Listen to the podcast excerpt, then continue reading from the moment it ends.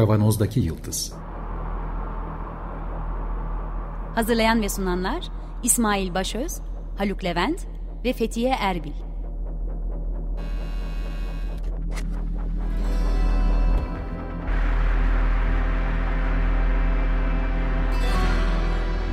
Bugünün penceresinden geleceğin ayak izleri. Merhabalar, Açık Radyo'dayız. doksan beş nokta sıfır Kavanoz'daki Yıldız programında sizlerle beraberiz. Ben İsmail. Ee, merhaba, ben de. Merhaba. Ee, bu sefer canlı canlı, gerçek gerçek bir yayındayız. Hepimiz e, ayrı yerlerdeyiz, radyoda değiliz ama gerçek yayın lafını da özellikle e, altını çiziyorum. Bugün yine birkaç haftadır konuştuğumuz yapay zekanın bir risk diye tanımlanan ayaklarından biri olan deepfake üzerine biraz daha fazla konuşacağız. E, fake değiliz yani. Şu anda canlı olarak yayındayız. Hatta diğer programlarda kayıt yapıp e, bir şekilde üstünde edit yaparak ığları, işte zorlaştırıcı e, e, kısımlarını temizleyerek size ulaştırmaya çalışıyorduk. Bu sefer bütün çıplaklığımız ve gerçekliğimizle beraberiz. E, bu da günün anlam ve önemine, daha doğrusu konuşacağımız konunun anlam ve önemine çok uygun geldiği için e, önden bir belirteyim e, dediğim bir konu. Fethiye evet. De bu arada şeyde, yurt dışında e, selamlarımı selamlarını iletmemizi istedi. Heh, tamam. Değil mi? Evet. Fethiye, biz de biz de buradan selam söyleyelim o zaman. Fethiye de dinleyicilere selamını söylüyor. Evet. Peki, e, yeni haftalarda değişik boyutlarıyla konuşuyoruz. Genel, yapay genel zeka ya da geniş dil modelli e, yapay zeka diye artık çok fazlaca yayılan ve umduğumuzdan, e, umduğumuz derken işte biz bu programı yapanlar olarak uzun süredir takip ettiğimiz bir alanda bu kadar hızlı gelişme olacağını beklemiyorduk, bunu ummuyorduk. Ayrıca da bu kadar büyük risk tanımları yapılacağını tahmin etmiyorduk. Biz de anlamaya çalışıyoruz bu süreç içerisinde. Beklemediğimiz şeyleri değerlendirmeye ve bir yere oturtmaya çalışıyoruz. Geçtiğimiz hafta Haluk'un uzun uzun anlattığı gibi regülasyonlar, yani yapay genel zekanın eğitimi sırasında bir takım düzenlemeler yapılması gerektiği üzerinde e, varılan anlaşmanın çok da mümkün olup olmayacağını e, konuşmuştuk. Bu sistem içerisinde e, bunu, bu regülasyonları yapmanın o kadar kolay olmadığı üzerine bir program yapmıştık. Bir önceki e, programımızı Spotify'dan da e, Açık Radyo'nun arşivinden de ulaşabilirsiniz. Şimdi bu risklerden bir diğeri üzerine konuşacağız ya da belki de konuşmaya başlayacağız. Deepfake. Ee, nasıl çevirelim? Kuvvetli yalan mı diyelim Haluk? Kuvvetli kandırmaca mı diyelim? E, Valla o konuda anlaşılmış bir e, Türkçe kavram vardır ama ben açıkçası şimdi hatırlamadım. Hatırlayamadım yani. Deepfake. Evet, evet. Çoğunlukla kullanılıyor deepfake. Ama büyük yalan desek olur mesela. Büyük yalan. Evet. E, deep lafı da artık anlaşılamayacak kadar yalan kısmı. İki boyutuyla e, konuşmak istiyoruz. Bir, hani ne olup bitiyor ve ne tür zararları olabilir e, ki daha önceki programlarda da konuşmuştuk. Bir de insanların, insan popülasyonunun bu süreçle kuracağı ilişki üzerinden e, biraz fikir yürütmek istiyoruz. E, açıkçası ucu çok açık bir alan. E, bu tartışma çok su götürür e, alanı. Onlardan biri. Şimdi öncelikle şunu söyleyelim. Deepfake'den kastettiğimiz e, çok inandırıcı sahte e, görüntülerin, seslerin e, ya da benzeri materyallerin yapay zeka yardımıyla üretilmesi.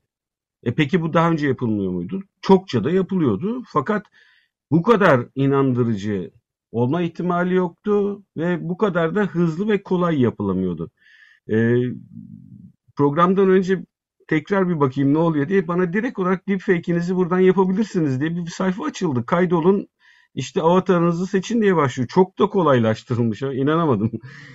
Haluk, sen belki farkında değilsindir ama sen de e, bir dene. Çok şaşırtıcı bir şey bu.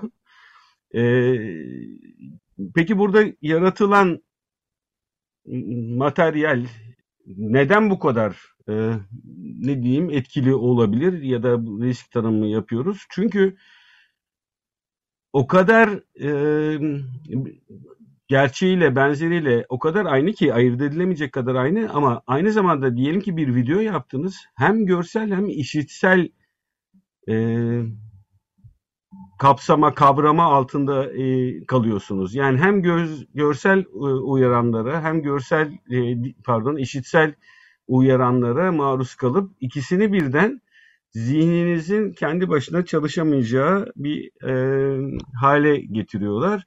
Ya da getiriyoruz. Biz de bunu seyrettiğimiz zaman tıpkı işte video, film vesaire izlerken olduğu gibi.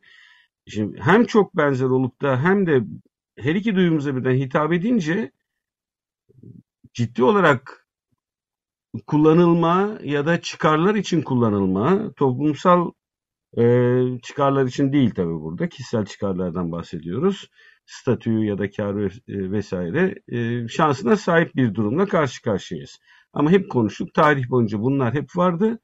Fakat bu kadar hızlı yayılabilme ihtimali, bu kadar kolay ve bu kadar gerçeğine yakın e, görüntüler oluşturabilme ihtimali artık günümüzde mümkün. E, bundan bir iki sene önce yaptığımız konuşmada ilk G P T sohbetlerimizden birinde demiştik ki işte siz oturup yazı üzerinden diyelim ki Dostoyevski ile röportaj yapabilirsiniz.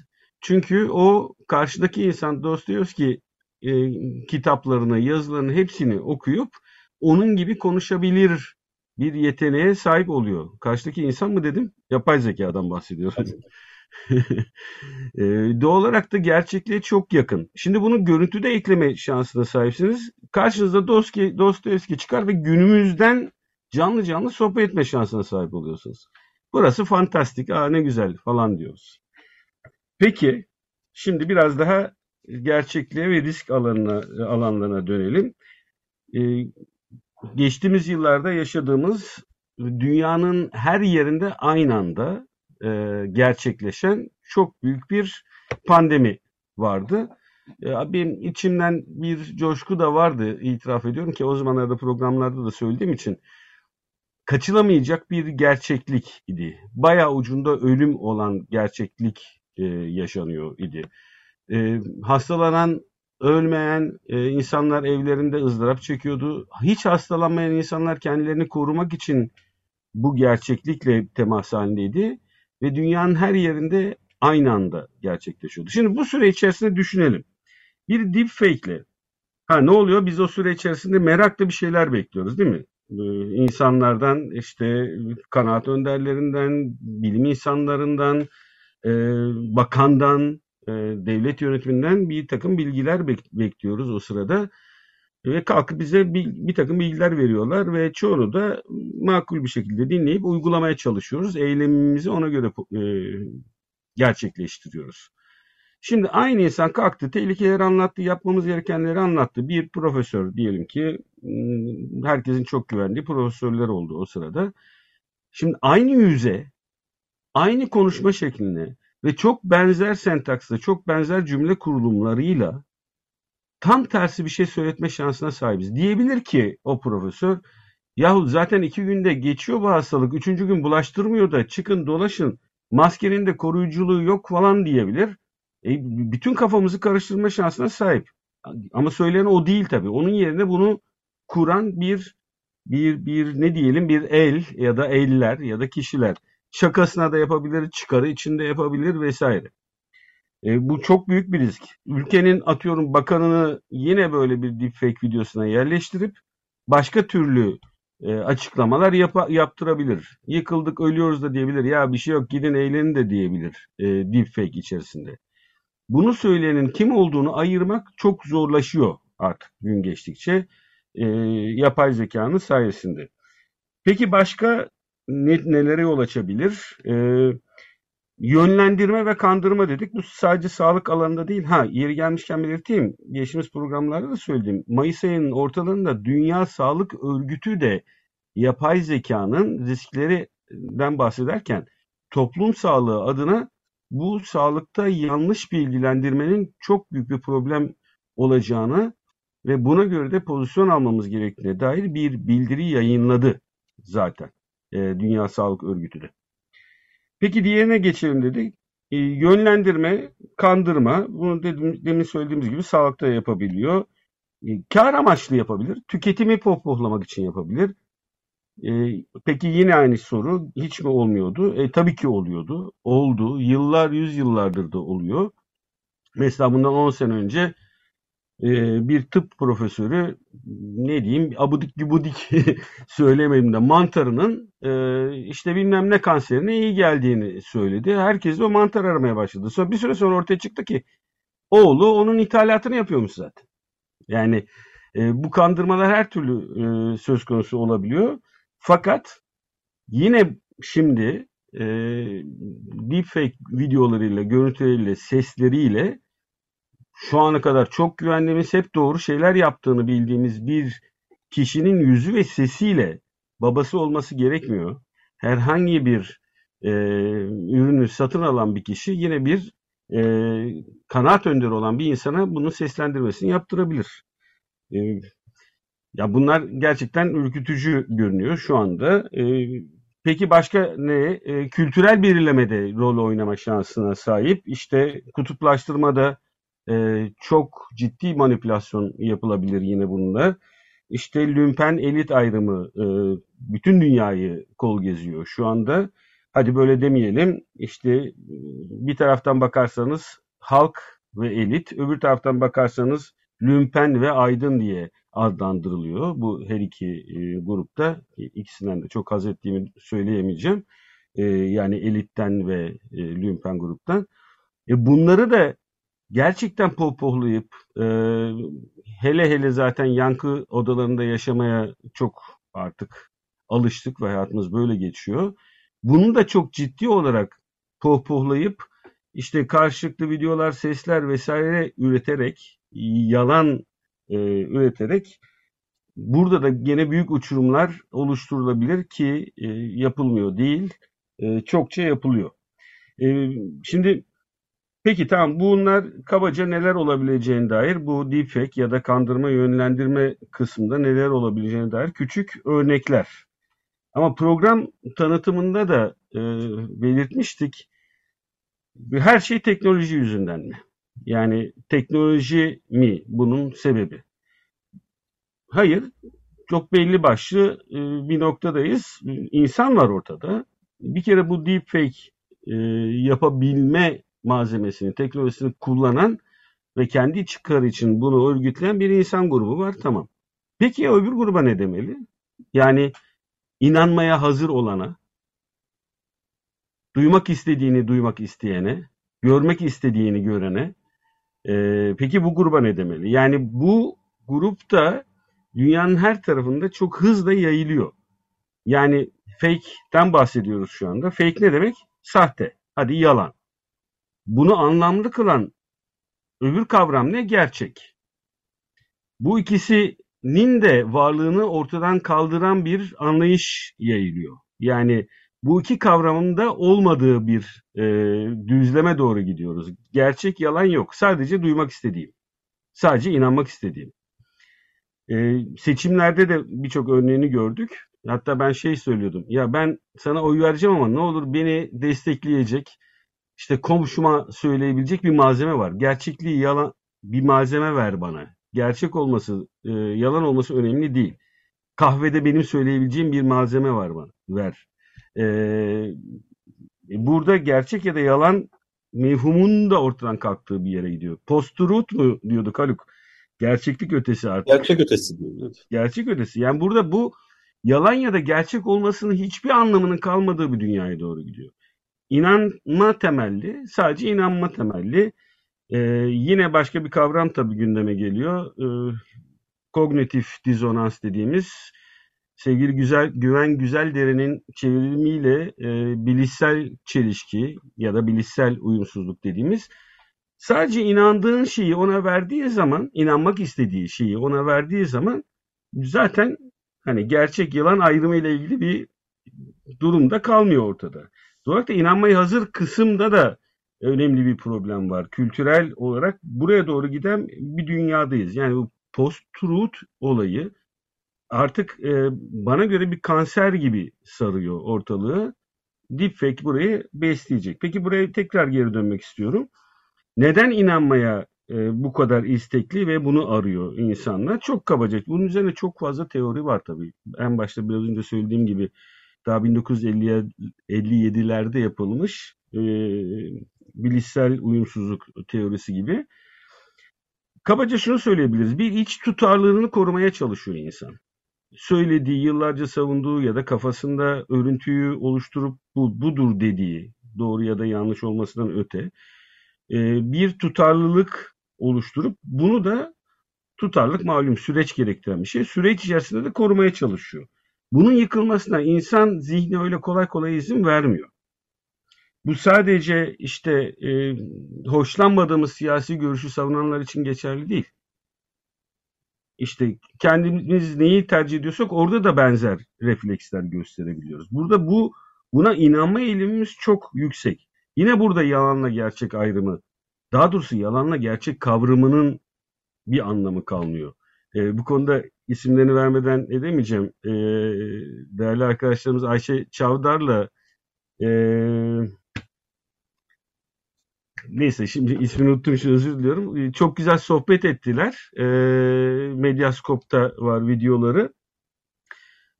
Çok şahane, bir aydınlatıcı bir yaklaşımları da var. Şimdi deepfake'le buraya doğru akış çok kuvvetli ve çok hızlı bir şekilde gerçekleşiyor. Bu da gerçekten insan evladı için e, önemli noktalardan biri. Son bir cümle. Peki buna hazır olan insanlar dedik. Hayır, farkındayız, kandırılabiliriz diyenler için nasıl bir tehlike bekliyor? Ee, hiçbir şeye inanmama tehlikesi bekliyor bu sefer de.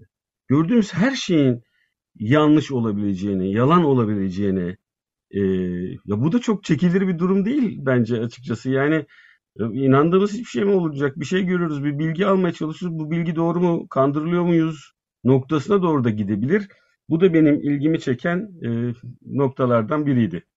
E, Haluk, programı bitirmeden sana da biraz ses söz vereyim. Ses bırakayım. Ben önümüzdeki hafta konuşurum artık. Sen yani söyleyeceğin başka bir şey varsa devam et. Ben çünkü ben baş, farklı bir yerden gireceğim meseleye. Bir, da... te, te, şeylerini ver. Nedir o? Fragmanlarını ver. Yani şimdi şöyle diyeyim. Bir kere bu deepfake'i oluşturan, İşte senin çerçevesinde ayrıntılarıyla çizdiğin, olaylarla falan çizdiğin mesele aslında bildiğimiz manipülasyon. Yani e, belki binlerce yıldır insan to- toplumların hayatında olan, insanların hayatında olan bir mesele. Bugün bu kadar üzerinde düşünmemize neden olan şey ne sorusuyla belki başlamak gerekiyor. Şimdi bu noktada ben e, daha önce uzun uzadıya üzerinde durduğumuz, çok ayrıntılarında değil ama e, üzerinde durduğumuz bir iki bin yirmi ikide basılmış bir kitaba şey yapacağım. Chalmers'ın um, Reality Plus, The Problems of uh, Virtual, Virtual Reality and Problems of uh, Philosophy diye bir şey. Yani işte bu Reality Plus'ı aslında kitabın girişinde zaten çağrıştırdığı konularla ilgili e, çok farklı alanlara yayılan e, anlamları üzerinde de e, konuşuyor ama bu kitapta şöyle bir pasaj var. Ee, şimdi diyor ki, tahminime göre bir yüzyıl içerisinde sanal olmayan dünyadan ayrı, ayırt edilemeyen sanal gerçekliklere sahip olacağız. Sanal olan dü- dünya, sanal olmayan dünyadan ayırt edilemeyen sanal gerçekliklere sahip olacağız. Belki de beyin bilgisayar arayüzü aracılığıyla gözlerimizi, kulaklarımızı ve diğer duyu organlarımızı atlayarak makinelere bağlanacağız. Makineler fiziksel bir gerçekliğin son derece ayrıntılı bir simülasyonunu içerecek ve bu gerçeklik içindeki her nesnenin nasıl davrandığını izlemek için fizik yasalarını simüle edecek. Yani e, bu manipülasyon meselesi aslında teknolojideki gelişmeye bağlı olarak ve teknolojinin doğrudan doğruya müdahalesiyle e, karşı konulmaz bir güç haline, manipülasyonun etki, etkili olma halinin neredeyse sonsuza doğru, artı sonsuza doğru yükseldiği bir evreye girmek üzereyiz. Yani bu e, bahsettiği şeyi bir kere daha altını çizmek istiyorum. Etrafımızdaki gerçekliğin bir parçası olarak bizim tarif edilebildiğimiz ama bu gerçekliğin tamamen kurgusal olma ihtimali de elbette e, mümkün. Yani bu yapay zeka, şu bu falan, işte bu manipülasyonu gerçekleştirme kabiliyetine sahip e, grupların, insanların e, varlığıyla. Şimdi e, ilginç olan şey şu, e, Chalmers bunun e, kendine özgü bir gerçeklik olduğunu da iddia ediyor bu kitapta. Evet, söylemiştim. Yani başlangıç noktası evet. O zaten. Şimdi bu ayrıntılı olarak ele alınıp tartışılması gereken bir şey. Ben bunu hadi fragman olarak vereyim, onu daha altını to- çok doldurmak gerekiyor ama kuantum e, fiziği geliştiğinde Ernst Mach'ın e, yazdıklarını hatırlayacak olursak, yani meraklı izleyicilerimiz bunu biliyorlardır zaten. İşte bu iki bin yıllık ya da belki daha fazla bir süredir var olan idealizm, materyalizm karşıtlığında idealizmin e, kesin e, haklı olduğunu ortaya koyan bir gelişme olarak yorumlanmıştı. Çünkü kuantum öncesi e, fizikte işte atomlar, şunlar bunlar falan var ama atom altı parçacıklar bile var hatta. Ama bunları bağlayan e, ve eser adı verilen e, bir şey var, madde olduğundan bahsediyor. Yani onlar öyle boşlukta kendi kendine salınmayan, dolayısıyla birbirleriyle e, belli bir materyal çerçevesinde etkileşim içinde olan bir şey. Şimdi kuantum bu eseri ortadan kaldırınca boşluk ve boşlukta salınan bir takım işte atom ve atom altı parçacıklar oluş, olduğu ortaya çıktı. Şimdi bunun üzerine e, e, Mach ve benzeri insanlar, işte gördünüz mü aslında madde dediğiniz şey boşluktan ibaret. Dolayısıyla bunlar bir yanılsama.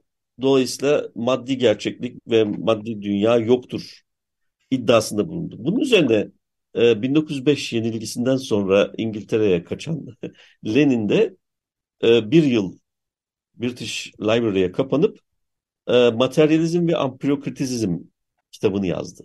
O yani, zamanlardan beri tartışılıyor yani bunlar. Mater, et, bu, bu tabii bu çünkü kadim bir karşıtlık, materyalizm ve şey e, idealizm meselesi. Şimdi bu kitapta da e, bunun yeni bir aşamada sanki karşımıza çıktığını ve bu çerçevede, bu bakış açısıyla ele alınması gerektiğini düşündürecek e, noktalar var. Şimdi şöyle, bu bir mesele. Yani teknoloji gelişti, teknolojinin gelişmesi nedeniyle binlerce yıldır hayatımızda olan manipülasyonlar olağanüstü inandırıcı hale geldi. Chalmers'a göre bunun kendine özgü bir gerçeklik olarak kurgulanması da mümkün oldu. Bu da bir gerçekliğimiz olacak diyor yani. Diyor yani. Yani ya sahte ya da sahte ya da simülasyon sonucu ortaya çıkmış olabilir. Evet. Fark etmez. Değil mi? Doğru. Yani arkada manipülasyon olması için bir hedefe yönelik olarak bir grubun iradi müdahalesi gerekir. E, tabii ki Chalmers bundan bağımsız bu tartışmayı yürütüyor. Evet. Ee, Haftaya biz, da bura, burada devam edelim. Programın sonuna doğru geliyoruz. Var mıydı? Bir şey daha söyleyeceğim. Heh. Bundan daha kötüsü var ama. O da e, en son yaşadığımız e, şeyde e, Cumhurbaşkanlığı seçiminde Sayın Cumhurbaşkanı e, kampanyasında diğer adayın e, bizim deepfake olarak adlandırdığımız bir e, videosunu kullanarak dedi ki, ya bu, deep falan da değildi o Haluk. Deep evet, de değil. Evet ama orada söylediği şu laf çok önemli, verdiğim bir laftı. Ben oradan başlamayı düşünüyordum bu tartışmaya da, buradaki katkılarına. Bunun doğru olup olmaması önemli değil ama evet, gerçektir dedi. Evet. Evet. Şimdi bu başlı başına zaten bizim tartıştığımız e, kapsam içerisinde, bağlam içerisinde önem taşıyan bir söz. Bunu da altını epeyce bir kazıp evet, tartışmamız gerekiyor. Önümüzdeki hafta bunu yapacağız ve buradan yola çıkarak da teknofelsefe, nörofelsefe falan gibi e, kavramlara. Alanlar işte. Biz de meraklıyız. Bu arada e, eski program ortağımız Mustafa e, Mustafa Yılmaz her şey yazmış. Sen misin yoksa gerçekten o konuşan diye yazmış. Ona da sevgilerimizi iletelim. Bilmem, belki belki benimdir, belki de deepfake'imizdir. Evet, programımızın sonuna geldik. Ee, bu, bu sohbet dediğimiz gibi çok su götürür bir sohbet. Önümüzdeki haftalarda konuşmaya devam edeceğiz. Masada Berke Akmeş'e bizimle beraberdi. Çok teşekkür ediyoruz kendisine. E, destekçimiz Münire Akınur. E, yine e, kendisine e, sonsuz teşekkürlerimiz var. Bütün Açık Radyo destekçilerine keza aynı zamanda. E, önümüzdeki hafta yine sizlerle görüşmek ve buluşmak üzere. Hoşça kalın.